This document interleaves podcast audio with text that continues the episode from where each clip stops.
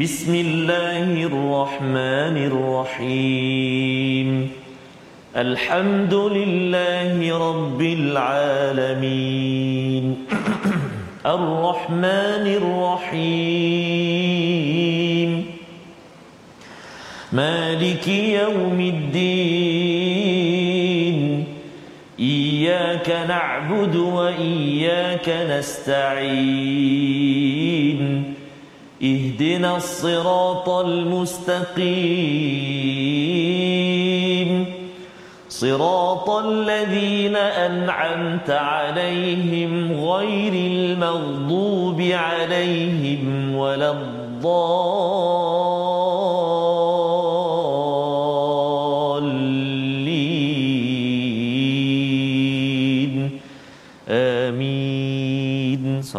Assalamualaikum warahmatullahi wabarakatuh. Alhamdulillah wassalatu wassalamu ala Rasulillah wa ala alihi wa man wala syada la ilaha illallah syada Muhammadan abduhu wa rasuluhu. Allahumma salli ala sayidina Muhammad wa ala alihi wa sahbihi ajma'in. Amma ba'du. Apa khabar tuan-tuan dan puan yang dirahmati Allah sekalian? Kita bersyukur pada Allah Subhanahu wa taala pada hari yang berbahagia ini kita dapat bertemu lagi dengan tuan-tuan dan puan yang berada di rumah, adik-adik yang bersama dalam My Quran Time baca faham amal untuk sesi ulang kaji kita halaman 266 hingga 270 untuk kita melihat kembali akhir daripada surah Al-Hijr dan juga kita melihat ulang kaji kepada surah ke-16 surah An-Nahl surah Lebah untuk sama-sama kita bersama panel kita pada hari ini siapa di uh, studio bersama dengan Ustaz Tarmizi Abdul Rahman. Alhamdulillah. Apa Ustaz? Alhamdulillah Ustaz Fazrul sihat ya Alhamdulillah. Masya Allah. Sihat Ustaz ya. Alhamdulillah, Kita berada dalam suasana hijau-hijau dalam kegelapan. Subhanallah. ya. Dan alhamdulillah kita pada hari ini Ustaz ya, Ya, Ustaz. kita bersama dengan panel jemputan kita Ya. ha di atas layar sana Oh, iaitu Dr. Ahmad Sanusi. Apa khabar? Ya. Doktor? Alhamdulillah sihat Ustaz Alhamdulillah. Fazrul sihat eh Alhamdulillah. Ya, kami hijau-hijau, merah di tengah. Oh subhanallah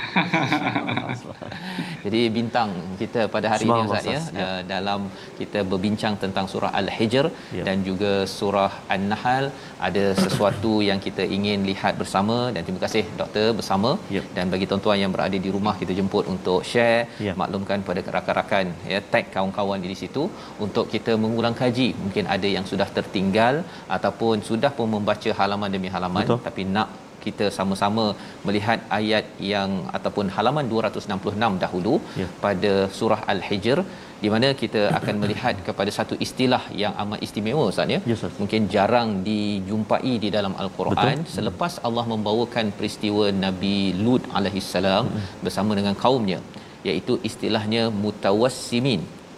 Kita nak baca dahulu ayat yang ke 74 dan 75 dan 76. Ha, tiga ayat lah Ustaz ya. Misal ayatnya pendek-pendek. Cuma kita nak lihat senario yang berlaku dan mengapa Allah menggunakan perkataan mutawassimin untuk sama-sama kita belajar bersama dengan Dr. Sanusi sebentar nanti. Silakan Ustaz. Baik, terima kasih kepada Ustaz Fazrul. Bismillahirrahmanirrahim. Assalamualaikum warahmatullahi wabarakatuh. Alhamdulillah wassalatu wassalamu ala Rasulillah wa ala alihi wa sahbihi man walah wa ba'da.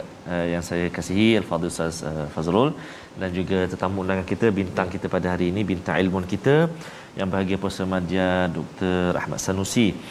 Uh, jadi uh, tak lupa pada tuan-tuan dan puan-puan sahabat Al-Quran yang dikasihi Allah Subhanahu wa taala sekalian. Uh, kita nak melihat uh, tiga ayat Ustaz ya. Ayat 74 75 dan ayat 76 dalam surah Al-Hijr ini insya-Allah. Jom sahabat-sahabat Al-Quran kita mulakan bacaan kita uh, tiga ayat uh, halaman 266 ini insya-Allah. أعوذ بالله من الشيطان الرجيم فجعلنا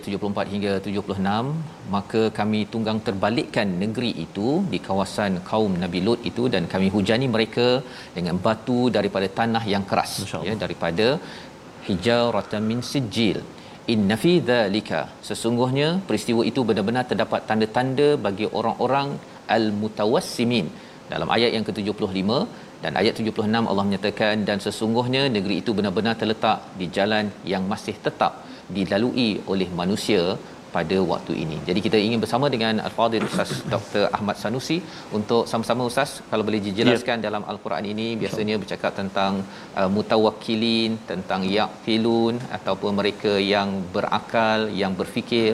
Tetapi di sini digunakan istilah laayatil lil mutawassimin. Dia seperti pelik sedikit minta pencerahan daripada Dr. Ahmad Sanusi. Silakan Ustaz.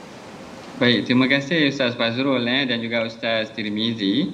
Kalau kita perhatikan perkataan mutawassimin ini adalah perkataan yang betul seperti mana yang disebutkan oleh Ustaz Fazrul. Jarang kita dengar dan jarang juga disebutkan di dalam Al-Quran. Secara umumnya saya bahagikan kepada tuan-tuan, puan-puan, para pendengar ada tiga definisi ataupun pengertian yang boleh kita fahami daripada perkataan mutawassimin ini. Yang pertamanya yang paling popular sekali adalah maksudnya adalah orang yang berfikir. Kita terjemah Al-Quran pun mutawassimin ni kita maksudkan sebagai golongan yang berfikir, yang mutafakirin, yang mutafassirin seperti mana yang disebutkan oleh Al-Imam ataupun Dr. Syekh At-Tantawi di dalam karya tafsirnya. Yang ni yang umum lah maknanya Allah Ta'ala dah sebut cerita-cerita tentang kerosakan yang dilakukan oleh uh, kaum Nabi Lut. Allah Ta'ala kata ini semua adalah pengajaran bagi orang yang berfikir.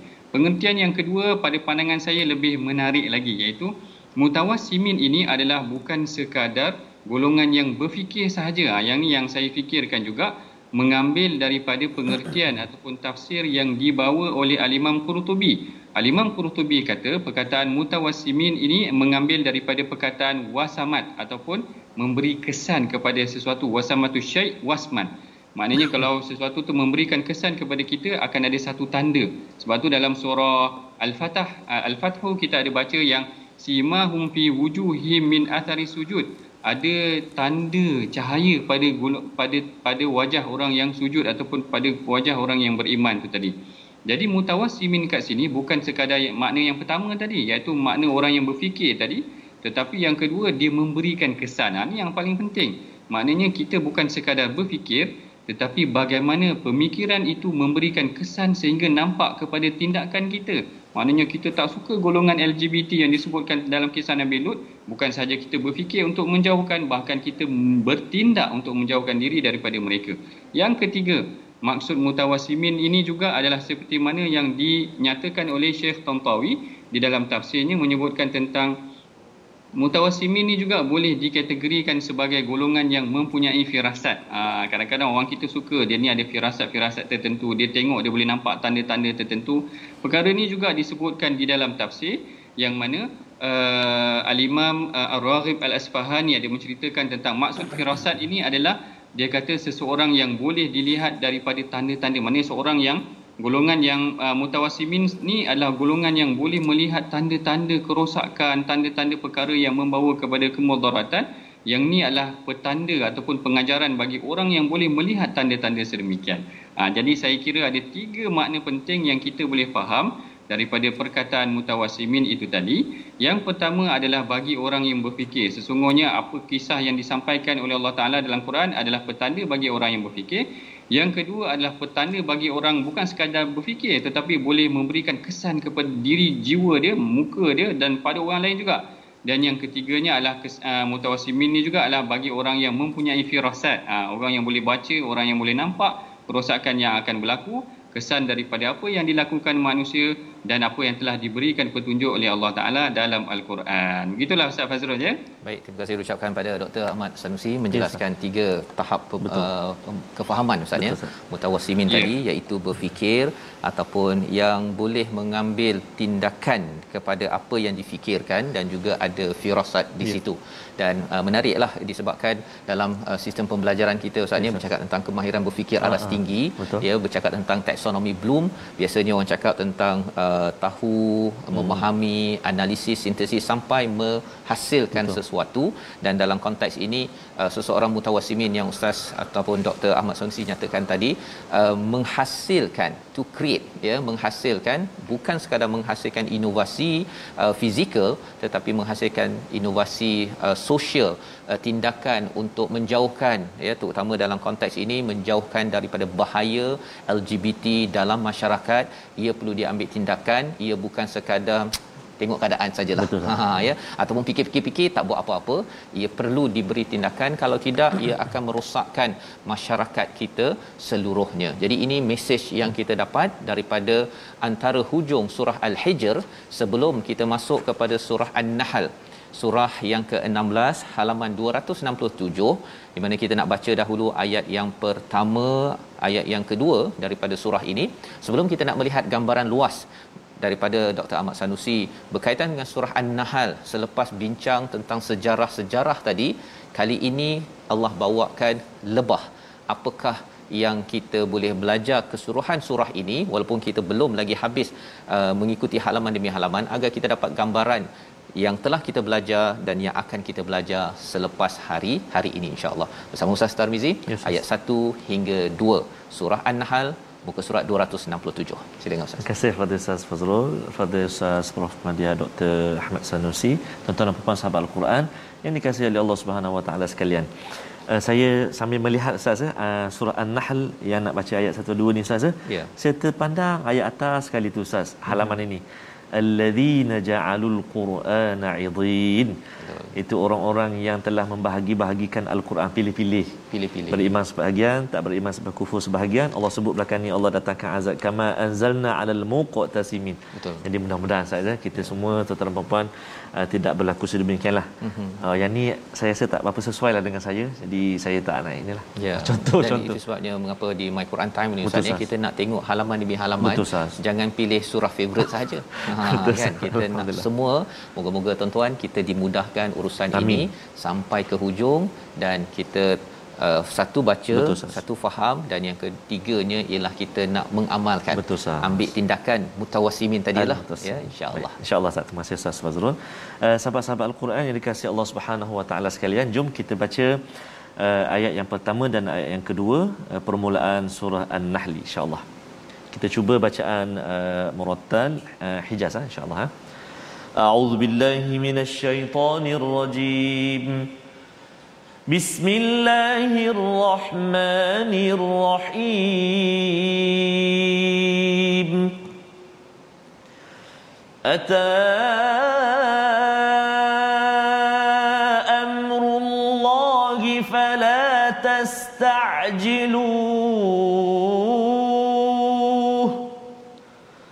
سبحانه وتعالى عما يشركون.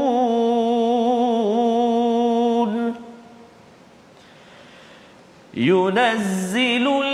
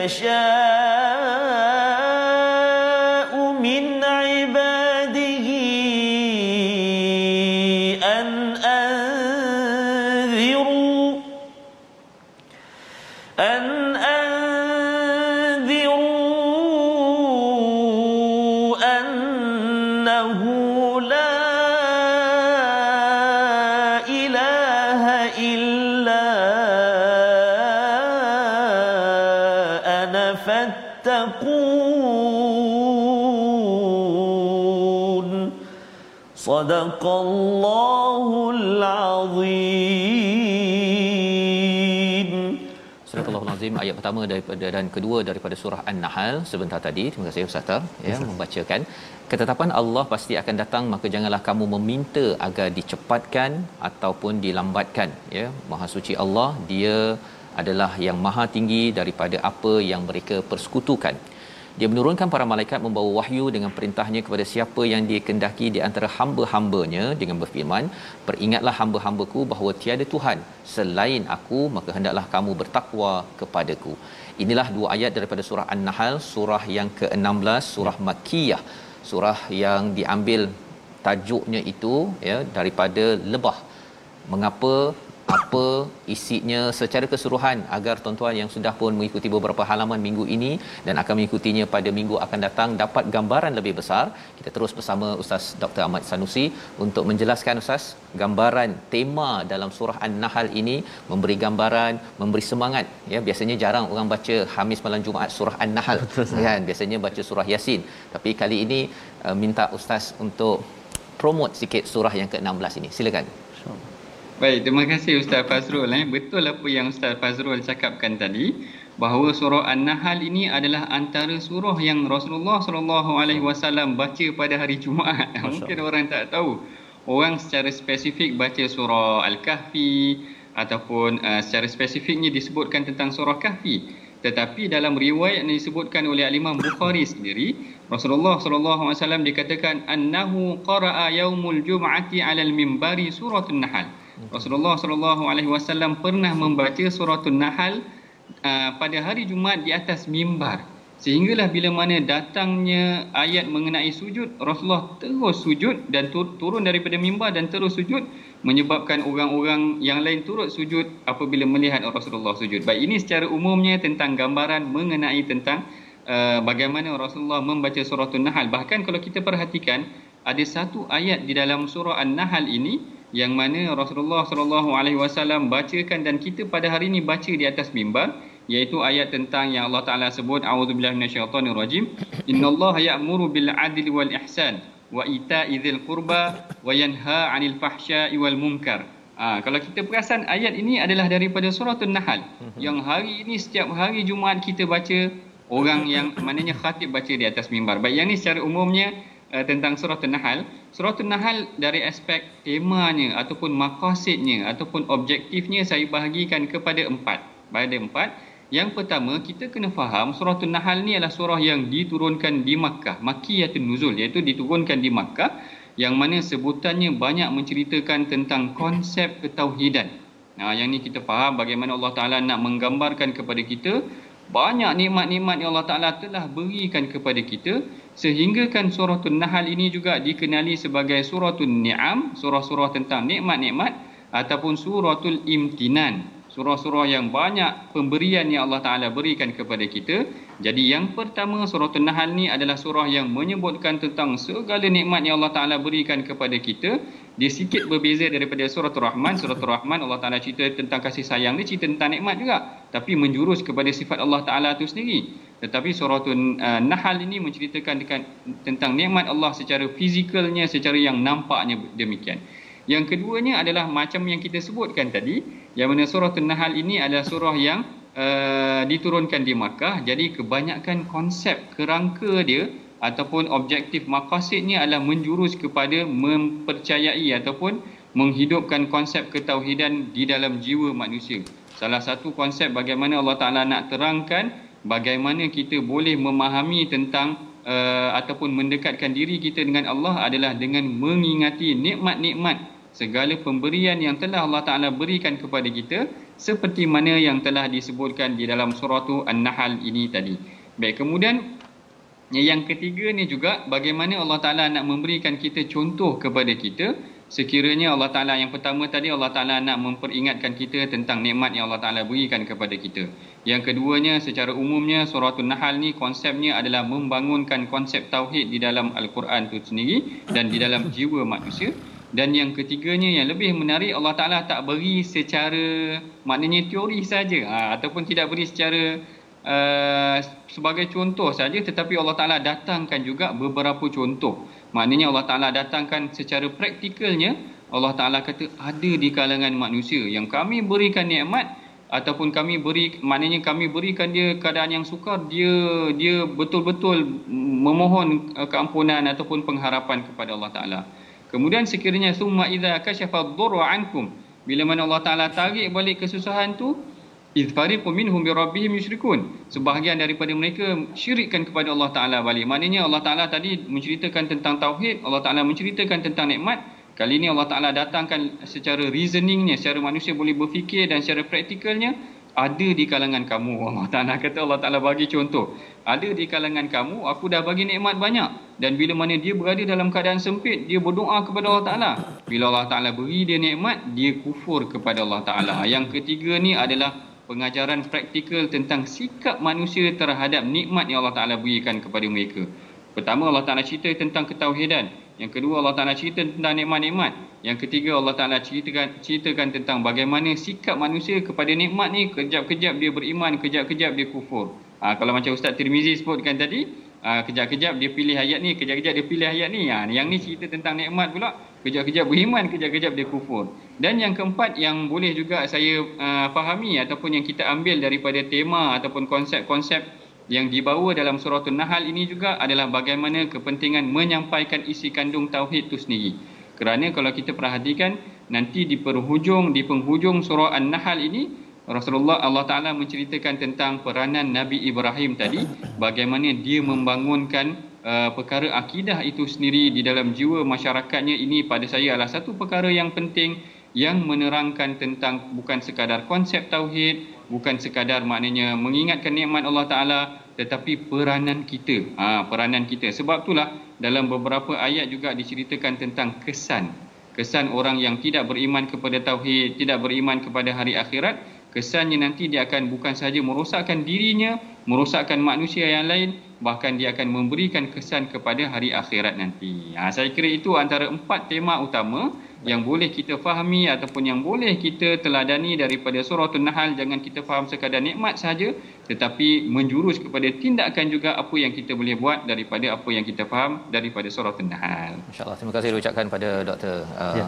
Ahmad Sanusi sebentar tadi menjelaskan empat bahagian ataupun empat perkara dalam surah An-Nahl untuk kalau kita kaitkan dengan surah Al-Hijr tadi uh-huh. mutawassimin ustaz ya dia boleh berfikir dan Betul. boleh mengambil tindakan surah An-Nahl ini memang ya. fikir tentang nikmat Allah tentang puncanya daripada ya. Allah keimanan tauhid Betul. itu tadi dan kemudian uh, ada orang yang uh-huh. degil tidak bersyukur mensyirikkan Tuhan bila dah dapat nikmat ada orang yang okey dan peranan kita ialah untuk mengingatkan kepada dunia bahawa Betul. ada sumber nikmat yang perlu kita hayati dan imani dan kita syukuri dalam kehidupan kita seharian. Jadi kita berhenti sebentar, kita kembali semula selepas ini untuk menyambung halaman seterusnya surah Lebah bersama My Quran Time baca faham amal insya-Allah.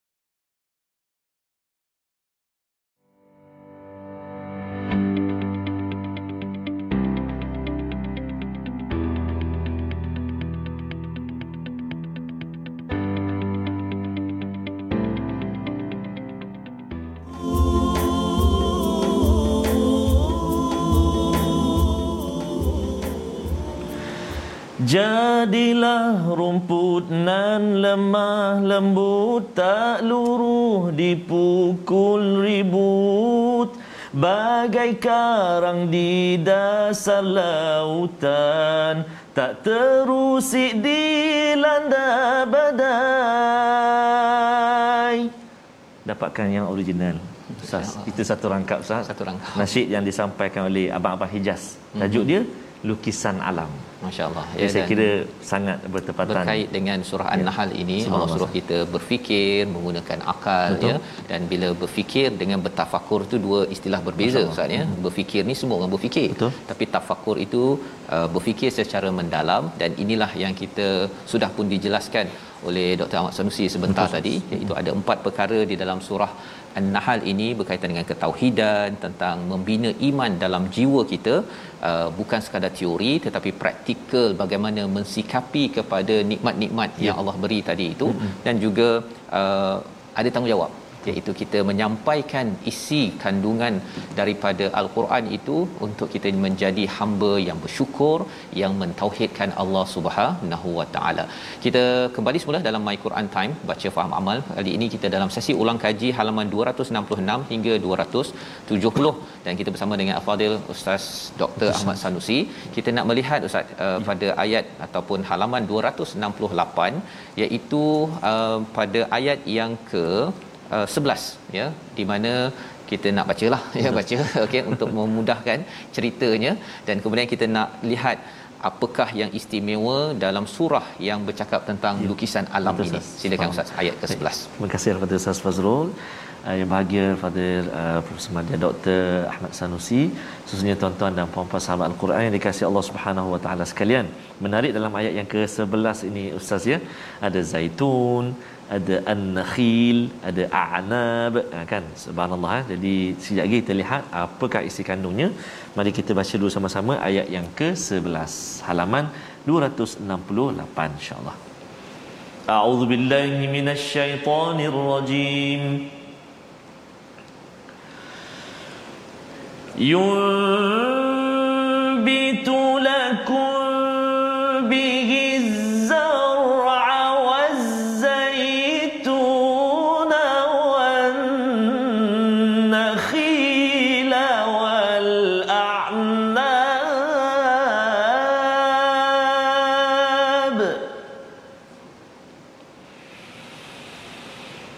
lakum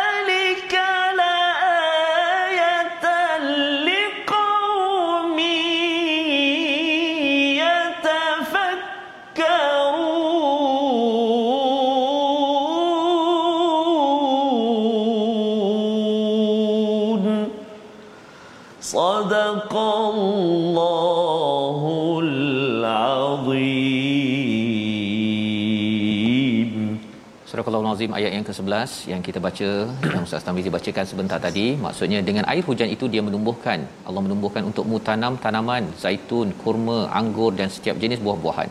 Sesungguhnya yang demikian itu benar-benar terdapat tanda kebesaran bagi orang-orang yang berfikir iaitu bagi kumpulan liqaumi yatafakkarun ini adalah ayat ke-11 dan di dalam surah An-Nahl ini nanti ada satu lagi ayat yang belum lagi kita belajar tetapi kita boleh fokus ataupun kita ke depan sedikit ayat 67 iaitu apabila Allah menyatakan wa min thamarat daripada buah-buah kurma dan anggur kamu berbuat minuman memabukkan dan rezeki yang baik. Sesungguhnya demikian itu benar-benar terdapat tanda kebesaran bagi kaum yang memikirkan jadi di awal ini Ustaz ya ayat yes, 11 ada perkataan uh, zaitun dekat ayat 67 tak ada perkataan zaitun. Dekat sini perkataan yatafakkarun dekat sana perkataannya adalah yaqilun. Yaqilun. Ada beza. Masya-Allah. Bersama Dr. Ahmad ya. Sanusi. Silakan Ustaz. Hey, uh, terima kasih Ustaz Fazrul Ustaz Tirmizi ya. Yang ni pada saya soalan ni agak ada critical thinking sikit lah mana. Kita wasimin ya. Kita wasimin. Kebat kebat soalan kebat kat sini kerana kalau kita perhatikan mungkin orang baca dia tak perasan pun. Dia tak yeah. perasan Allah Ta'ala cerita tentang buah dia tak perasan Allah Ta'ala cerita tentang jenis-jenis buah. Tiba-tiba hari ni Ustaz Fazrul bagi tanya satu soalan. Satu soalan yang saya kira agak critical thinking juga mengenai tentang kenapa ayat yang ke-11 yang kalau kita tengok di dalam Al-Quran ini uh, tidak mencerita ada menyebutkan tentang perkataan buah zaitun.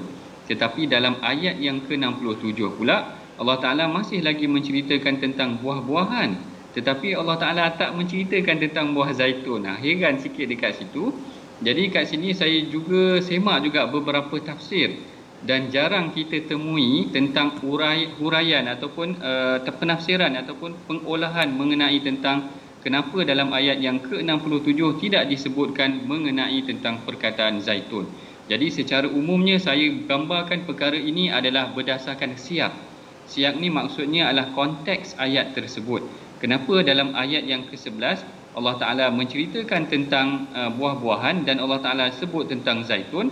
Kenapa dalam ayat yang ke-67 Allah Taala masih lagi menyebutkan tentang buah-buahan tetapi Allah Taala tidak menyebutkan tentang buah zaitun? Yang pertama, kerana mengenai tentang siap ayat itu sendiri iaitu konteks ayat tersebut ataupun keadaan ayat tersebut mengenai tentang menceritakan Allah Taala sedang menceritakan tentang nikmat yang Allah Taala berikan kepada seluruh manusia. Yang ni kalau kita perhatikan daripada ayat ketiga, kalau kita tengok dalam mushaf ini ayat ketiga Allah Taala ceritakan tentang nikmat dia, Allah Taala berikan tentang binatang-binatang, Allah Taala berikan tentang unta, Allah Taala berikan tentang uh, tunggangan yang lain dan sebagainya.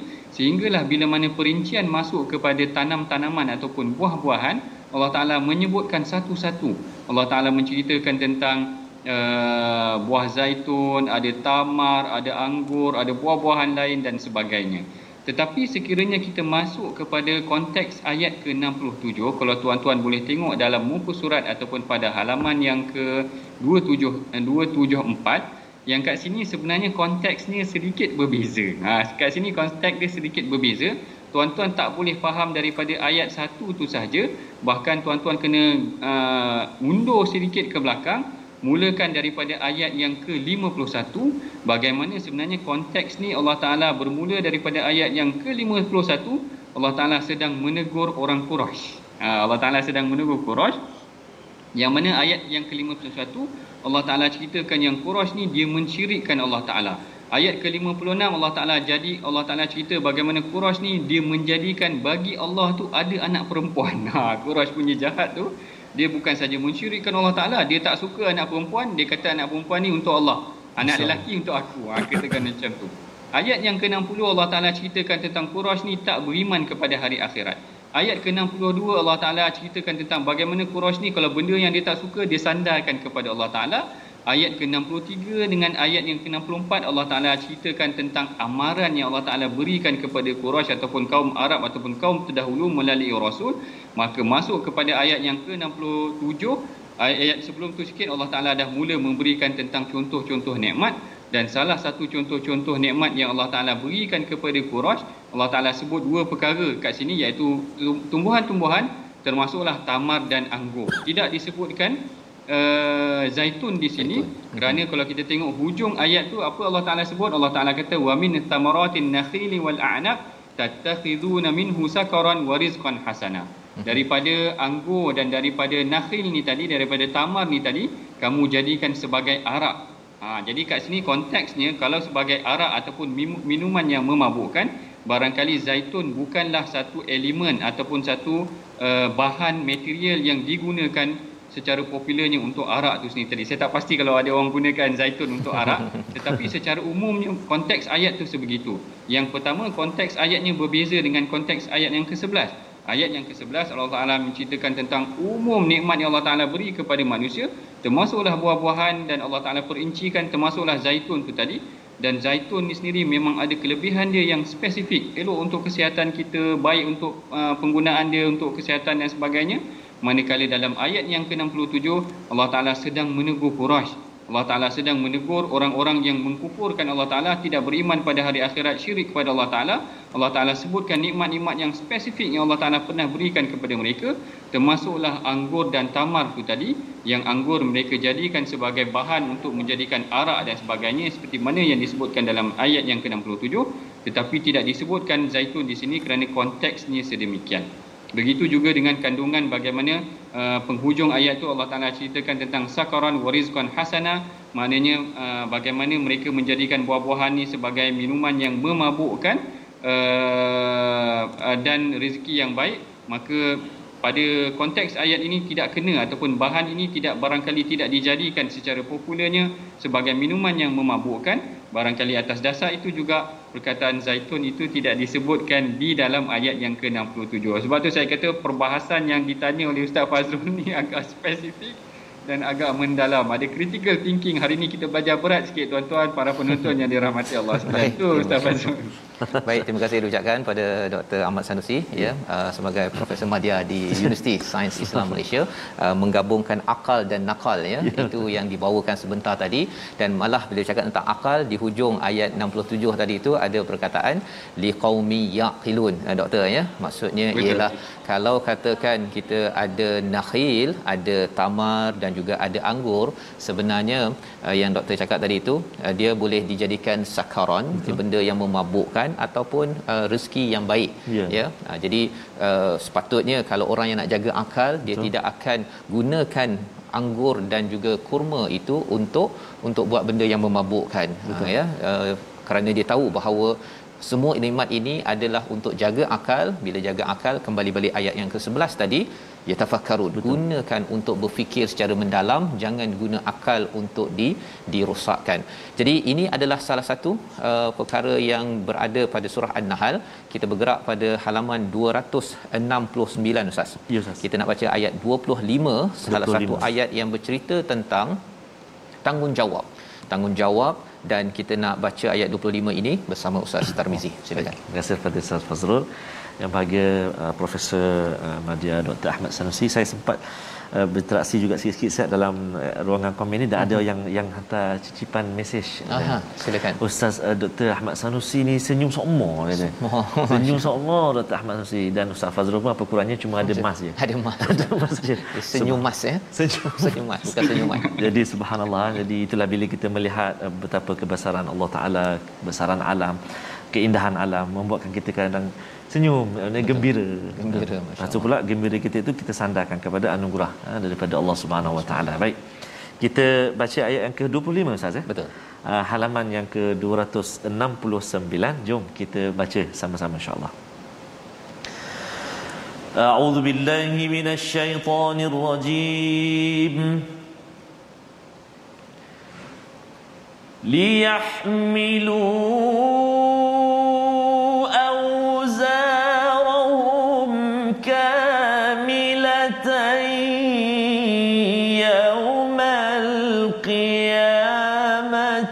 ومن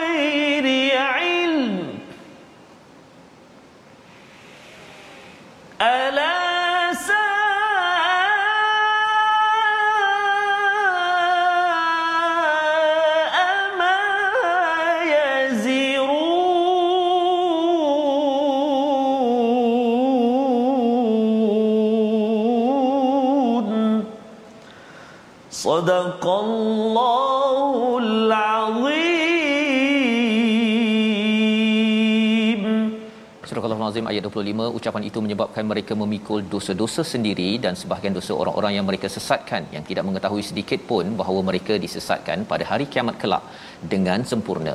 Ingatlah alangkah buruknya dosa yang mereka pikul itu. Ini adalah ayat yang berkaitan dengan apa yang berlaku di Mekah itu sendiri, ya, berkaitan dengan uh, bebanan mereka, tetapi dalam masa yang sama ada disebut dekat sini juga dosa-dosa orang yang mereka sesatkan tanpa ilmu. Jika boleh Dr. Sanusi menjelaskan apa konteks pemahaman ayat ini zaman dahulu dan kembali pada tahun 2021 ini adakah ianya boleh berlaku di negara kita ini sendiri? Silakan doktor. Baik, terima kasih Ustaz Fazrul, Ustaz Termizi. Satu lagi soalan yang baik eh, mengenai tentang bagaimana kita aplikasikan ayat yang ke-25 ini dalam keadaan situasi kita pada hari ini. Sebelum kita baca ayat yang ke-25, kita tarik sikit ayat ke-24 bagaimana Allah Taala menyebutkan wa idza qila lahum ma anzala rabbukum qalu asatirul awwalin. Allah Taala Allah Taala kata apabila ditanya kepada mereka tentang apa yang diturunkan kepada mereka iaitu tentang al-Quran itu sendiri mereka kata ini semua dongengan aja. Apa yang ada dalam Quran ni semua dongeng saja lalu Allah Taala kata liyahmilu auzarahum kamilatan. Ah nanti atas sebab kata-kata engkau ni nanti mendustakan al-Quran engkau bawalah dosa-dosa engkau dan dosa-dosa orang yang mengikuti engkau maknanya orang yang taklid dengan kerosakan yang dibawa oleh kita itu tadi boleh memberikan kesan kepada kita. Ada dua pengajaran penting yang kita boleh amalkan ataupun praktikkan pada hari ini. Pengajaran daripada ayat yang ke-25 ini. Yang pertama mengenai tentang uh, pensabitan kesalahan. Tengok eh bagaimana Allah Taala tanya dulu. Allah Taala kata wa idza qila lahum ma anzala rabbukum apakah pandangan engkau tentang Quran yang kami turunkan ini? Mereka kata ini semua adalah dongeng. Maknanya kita kena confirmkan dulu. Maknanya kalau perkara-perkara yang datang tu biar kita tanya dahulu sebelum kita beri hukuman kepada seseorang. Hari ini Ustaz Fazrul dengan Ustaz Tirmizi eh orang hukum dulu baru tanya soalan. Orang hukum dulu baru tanya soalan. Dalam Facebook ni dah jadi mahkamah dah. Semua orang akan bagi hukuman dulu hukuman-hukuman baru nak siasat. Jadi ini pengajaran yang penting Allah Ta'ala tunjukkan pada kita Allah Ta'ala tanya orang ni dulu apa pandangan kau tentang perkara ni? Bila dia cakap salah bila dia cakap perkara ni dongeng barulah Allah Ta'ala kata liyahmilu auzarahum. Kamu akan bawa dosa kau hmm. dan dengan dosa-dosa orang yang ikut kejahatan kau. Yang pertama tadi kita sabitkan dahulu kita siasat dahulu berita yang sampai kepada kita. Jangan kita terus menghukum tuan-tuan. Ini bahaya jabatan netizen eh. Jabatan netizen sekarang ni dalam Facebook cepat dia keluarkan hukuman lebih awal daripada mahkamah yang keluarkan hukuman. Itu yang pertama siasat dahulu. Maknanya sabitkan dahulu tentang satu perkara baru melaksanakan ataupun ada tindakan ataupun hukuman ataupun kesimpulan. Manakala yang kedua pula adalah bagaimana jangan kita sebarkan fitnah. Maknanya kita bimbang penyebaran fitnah dalam media sosial orang percaya kesannya pada kita. Ha, macam tadi kan. Maknanya Allah Taala kata uh, wa min auzar wa min auzaril ladzina yudillunahum bighairi ilm. Maknanya dan juga dosa-dosa orang yang ikut tu tadi kerana mereka tidak mempunyai pengetahuan. Yang ni kita bimbang. Yang ni kita sangat bimbang kita banyak kadang-kadang bukan saja kita memberikan hukuman yang tidak tepat di dalam media sosial bahkan kita menyebarkan cerita-cerita share-share benda yang bukan-bukan tidak ada sumber yang sahih ataupun tidak ada sumber yang pasti perkara-perkara gosip ni Ustaz Tirmizi. Saya cakap Ustaz Tirmizi sebab Ustaz Tirmizi ni dia artis sikit. Jadi dia dia selebriti awal sikit. Kadang-kadang cerita gosip selebriti ni orang kita cepat share benda yang belum tentu betul pun. Yeah. jadi siasat dahulu kita bimbang kita share orang double share pula. Allah. orang share bawah kita share lagi beribu-ribu dosa tu barangkali kita takut bermula dengan kita. Allahu akbar. Kita Allah. bawa fitnah pada orang kita bawa orang orang tu dah terkesan sangat baru kita dia terasa salah baru kita nak delete baru kita oh. nak minta maaf kadang-kadang dah terlambat wow. kita bimbang orang tu tak maafkan kita dosa itu akan membangkit ataupun mengembang dan kesannya pada diri kita sendiri sebab zaman sekarang orang semua ikut bighairi ilmin maknanya tanpa ilmu orang main ikut saja. Ini yang kita bimbang berlaku pada hari ini. Yang ini yang saya kira pengajaran yang penting juga daripada ayat yang ke-25. Yang pertama sabitkan dahulu kesalahan. Jangan semudah-mudahnya kita hukum seseorang hmm. tanpa kita siasat yang kedua jangan kita mudah-mudah menyebarkan sesuatu perkara kerana kita bimbang uh, sebaran kita itu adalah fitnah dan orang lain akan memberi uh, ikut fitnah yang kita bawa dan kita adalah punca kepada penyebaran fitnah tersebut Betul. kita tak nak perkara ni berlaku kita tak nak terseksa hidup kita nanti di hari akhirat kelak. Wallahu alam. Mungkin Ustaz Fazrul boleh tambah sikit Terima kasih. Terima kasih doktor. Ya, mencerahkan perkara Betul, ini sebenarnya dalam konteks sekarang. Pasal sekarang ni kita banyak guna telefon ya, ya.